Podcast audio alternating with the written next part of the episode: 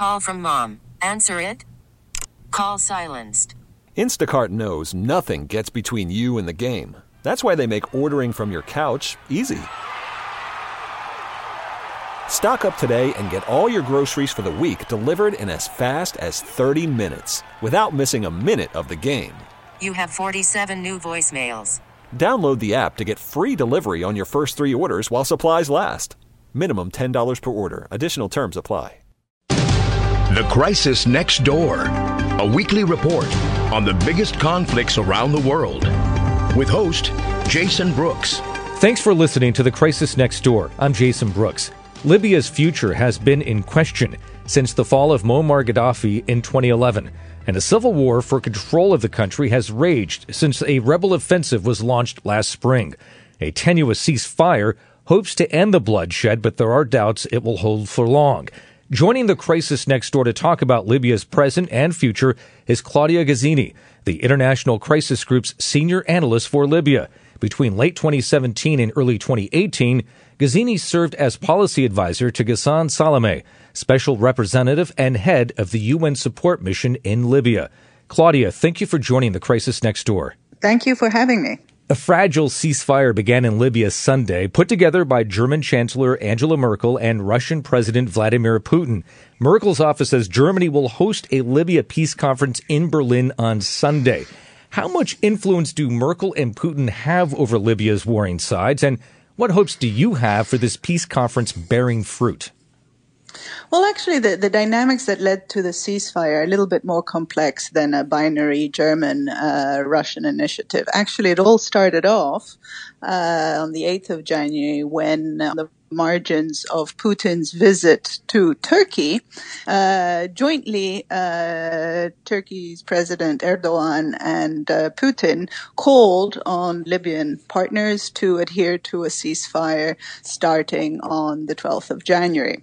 Now, this uh, uh, this call for a ceasefire was largely unprepared and unexpected, meaning that neither uh, Erdogan nor Putin had contacted their uh, Libyan counterparts to um, ask them about this, but to much of our surprise, uh, both the Tripoli-based government, which is allied with Turkey, and the forces of uh, Field Marshal Haftar, which is uh, more militarily allied to Russia, uh, adhered to this ceasefire. So actually, on the 12th of January, for the first time in many months, there was no bombing, no aerial strikes, and very little fighting actually on the ground.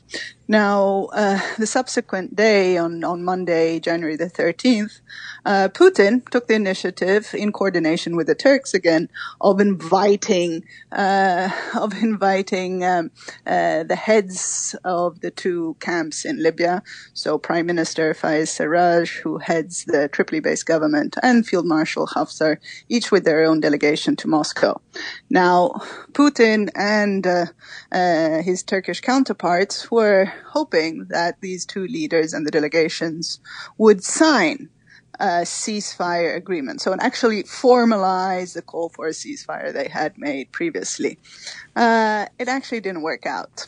Uh, the Tripoli-based government signed a very slim document, a seven-point agreement on the ceasefire, and accepted all everything that was being proposed uh, by the Turks and the Russians.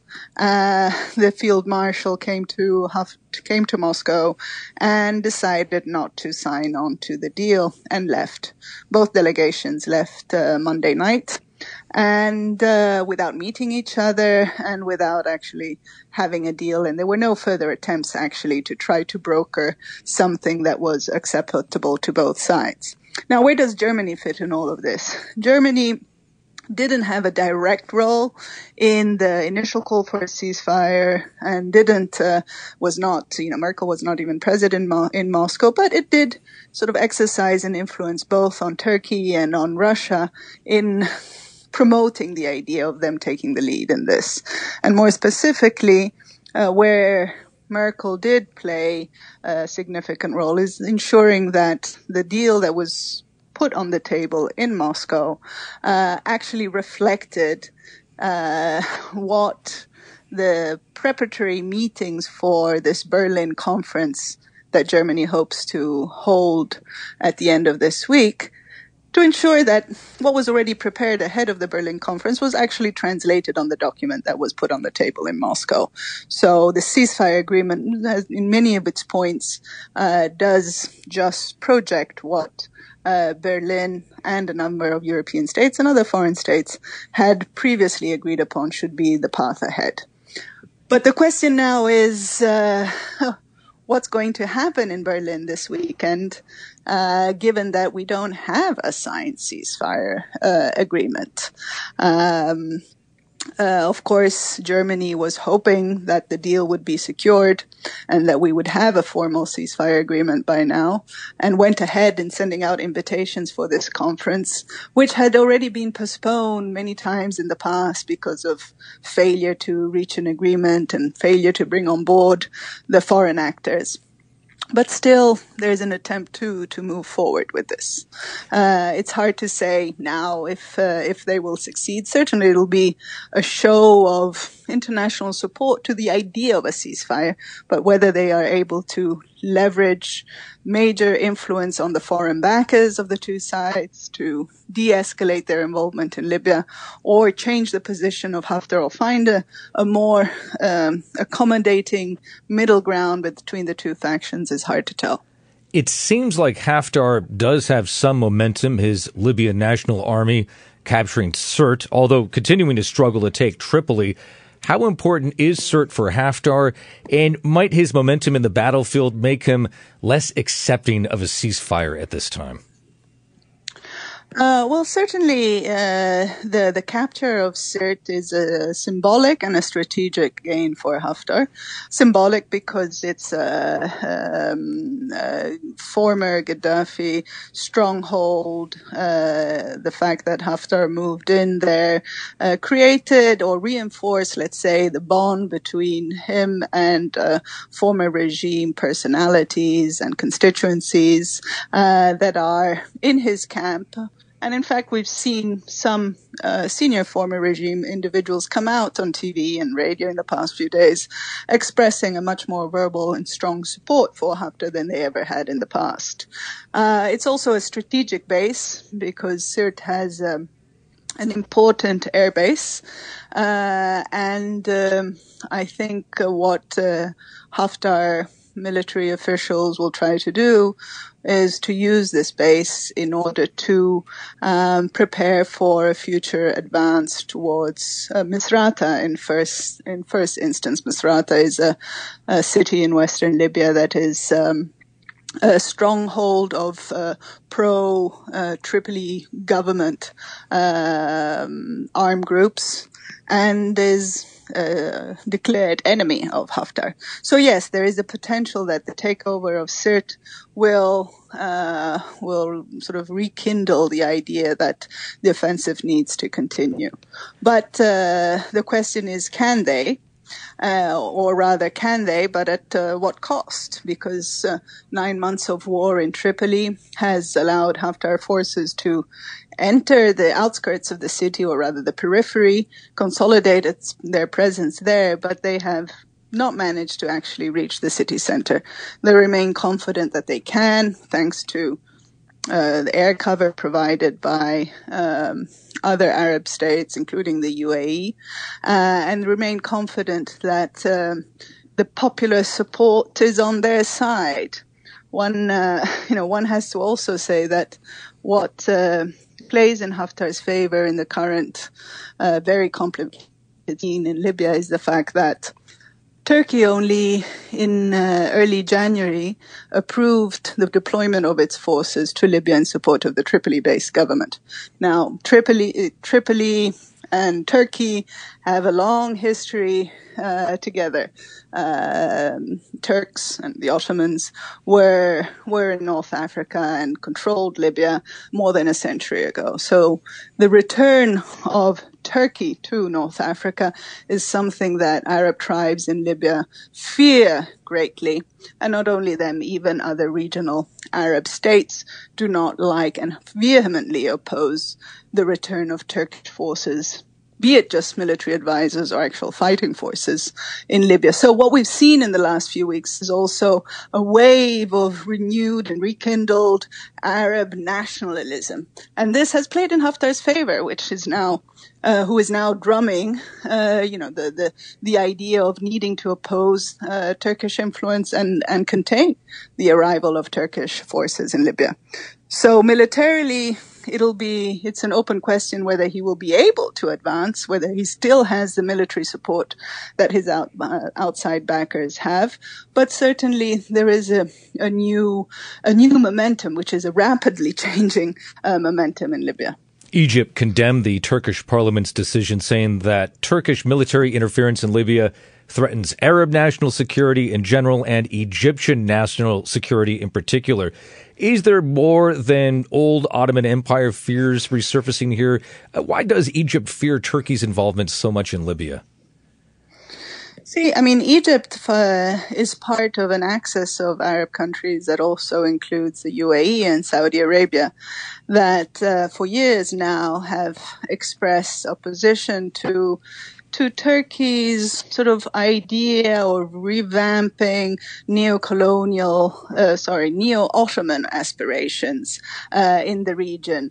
Uh, Turkey sees itself as a leader uh, of the Muslim world, or aspires to see itself as a leader of the of of the Muslim world, which in, which implicitly questions the leadership of Arab states such as Saudi Arabia uh, as as the bearer and the defender uh, of the Muslim nation. So there is this you know latent uh, historical animosity but of course, in the case of Egypt, aside from this, there's um, there is a, a, major rift with Turkey, which Egypt accuses of supporting the Muslim Brotherhood, and as, as we all know, uh, Cairo is vehemently opposed to uh, to uh, allowing uh, members of the Muslim Brotherhood in the political sphere, and Egypt therefore accuses Turkey of also promoting Muslim Brotherhood abroad, not least uh, in Libya. But there's a third level level of uh, of confrontation, and that's on energy. The the reason why Cairo in in recent weeks is uh, most vocal against uh, Ankara is the fact that um, uh, Egypt supports uh, an Eastern Mediterranean gas deal that envisages the building of a gas pipeline from Eastern Mediterranean, namely around Cyprus, um, across and into Greece and from there to, to Europe. This is a, a, new development that has been going on for several years, which Egypt, along with um, Cyprus, Greece, uh, Israel, but also US, Italy, France uh, have been developing. Now, uh, in December, Turkey signed a deal with Libya, with the Tripoli-based government, which is aimed at foiling attempts to build this gas pi- pipeline. Essentially, Ankara secured Tripoli's signature on a new maritime delimitation agreement, which establishes economic, um, uh, exclusive economic zones on the sea uh, between Turkey and Libya, practically cuts off a slice of the Mediterranean and says half of it is uh, Libya's exclusive economic uh, interest, and the other half is Turkey, thereby interrupting potentially future construction of the pipeline. This has irked Egypt, and not only Egypt, and is another further and very important reason why we're hearing um, Turkish uh, condemnations of Turkish interventionism in the Mediterranean.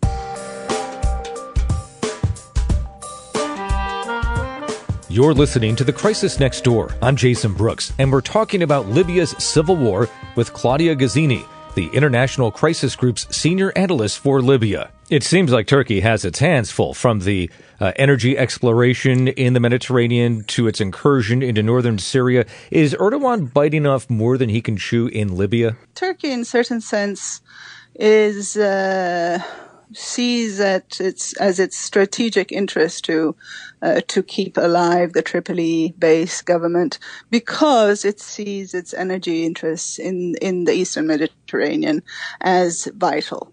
Um, yes, of course, uh, northern Syria is uh, a clear strategic interest, a military interest uh, for Turkey. In the big picture of things, uh, Turkey's interest uh, in safeguarding uh, its position in the Eastern Mediterranean is essential. Turkey sees sees itself as being a player in the Eastern Mediterranean. It wants a seat in the gas deal uh, over the Eastern Mediterranean. And I think these are extremely long-term interests that Ankara is trying to capitalize on.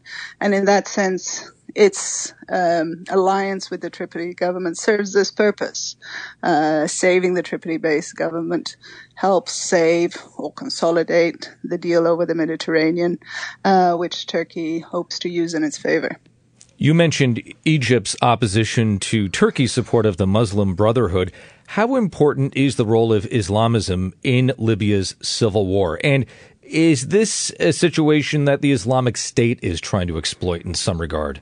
Uh, Lib- the Libyan Islamist scene is a very divided one, like like in other in other Muslim countries. Of course, uh, we have um, uh, members of uh, groups that are sanctioned by by the UN uh, terrorist groups. Uh, there are uh, still some elements of the Islamic State uh, in Libya. We must remember that only until two years, three years ago, the Islamic State actually had its uh, a stronghold in the very city of Sirte that now Haftar control of. Uh, and but there are still some elements, uh, some rogue elements in southern Libya and uh, in hiding, presumably. Then we have another group of Al Qaeda affiliated fighters. Uh, Called Ansar Sharia. Many of them were killed over the past few years, but again, there are some elements uh, sympathetic to this brand of thought, uh, also within the Tripoli-based uh, uh, armed groups. Of course, they are a minority.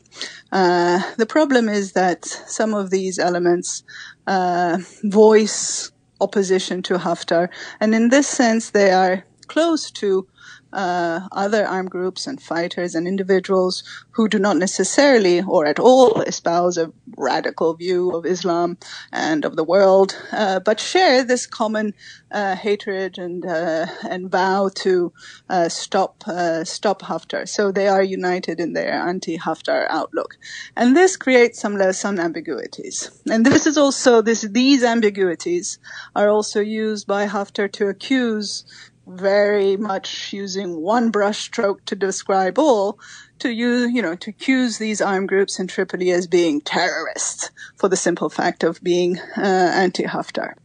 Um, then we have the Muslim Brotherhood, of course, which, uh, like the groups I just mentioned before, uh, have have uh, in Libya uh, expressed extreme opposition to Haftar. Again, vow to to uh, to undermine what they see as his attempt to um, create a military coup or to have a military coup in Libya and a return to dictatorship.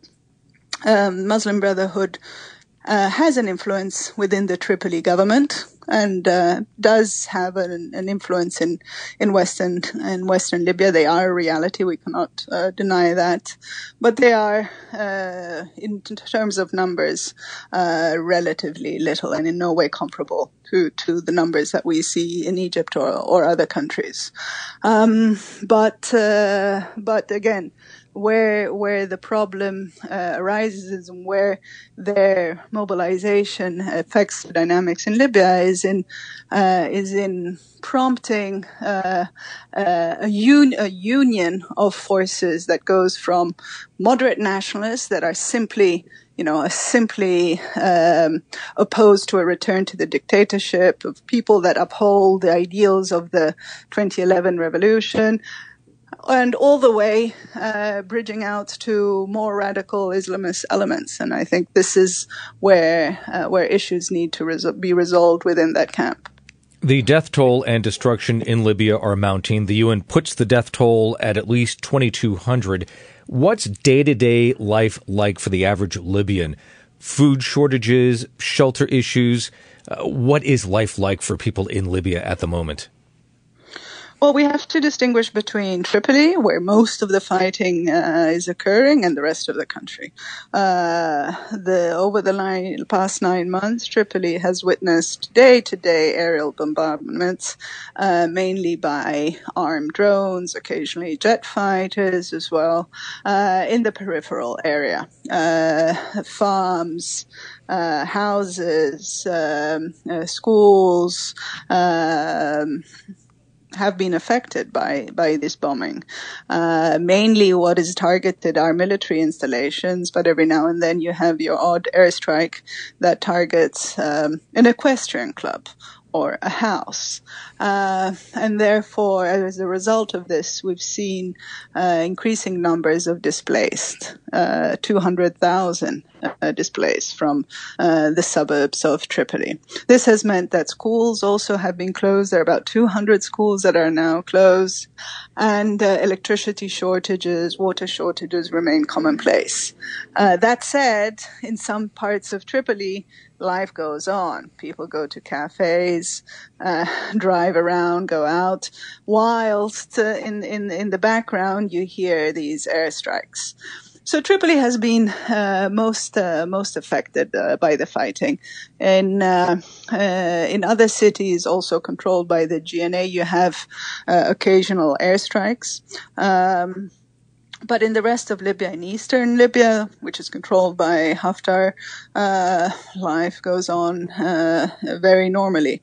And in this, uh, and in this sense, one can also understand why there's a difference of views over the war in the east, where where Haftar has its base, people are not affected by the war, not at least not this war, and therefore they seem to be also uh, cheering on a continued offensive. In in Tripoli, uh, where families uh, that were leading a normal life until relatively recently have seen their sons being killed, uh, their children, in many cases, uh, die by shrapnel fire or uh, uh, misplaced airstrike. There's more keenness to to stop the wall, but on condition that that Haftar be stopped from entering the city. So daily life is is grim in in Tripoli, but in in Libya as a whole, the, the, crisis, the economic crisis of the past few years, the destruction of various rounds of fighting in the past. Uh, let's not forget there were various uh, short wars in Libya's um, last uh, six years. Uh, all of this has uh, significantly undermined how uh, people people live. We have a ceasefire to start out in Libya in 2020, Claudia. Uh, what are your hopes for the year ahead in Libya? Do you think that there is an earnest chance at peace for the country? 2020 actually started with a very fast paced series of events. Ceasefire was just the latest in a week of, uh, uh, of dramatic turn of events, which included Turkish authorization to to intervene, uh, Haftar's takeover is Sirte, as we mentioned, and then the ceasefire. So, if the beginning of 2020 is in any way an omen for what the year uh, prepares for us, we can just say that it's a, a year of uh, many uh, jumps and hoops, and it'll be a fast-paced uh, year for the region and for Libya. There's no guarantee that 2020 will bring about a, a ceasefire. I personally very much hope so, uh, because I have friends and on both sides of the divide and, and uh, feel strongly about the the need of a st- more stable and uh, prosperous uh, prosperous Libya.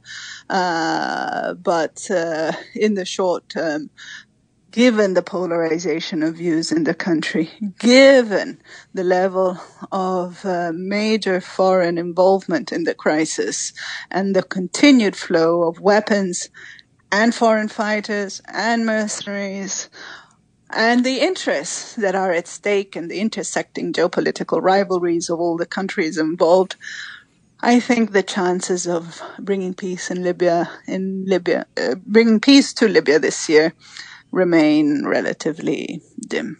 A very sobering thought. Claudia, thank you very much for joining us here on The Crisis Next Door. Thank you very much for having me. We've been joined by Claudia Gazzini, the International Crisis Group's senior analyst for Libya. Thanks for listening to The Crisis Next Door. I'm Jason Brooks. Till next time. The Crisis Next Door with host Jason Brooks is produced weekly. If you have any thoughts for Jason, email him at tcndpodcast at kcbsradio.com. Again, that's tcndpodcast at kcbsradio.com. Is in full swing. NBA playoffs are heating up, and your NFL team is gearing up for training camp. Listen to the latest on the teams you love here on the Audacy app. The biggest sports radio stations in the country, providing unrivaled local coverage of their teams, all in one place. Exclusive interviews with players, coaches, and team executives, streaming live and always available on demand. Stay in the know with your favorite teams right here on the Audacy app.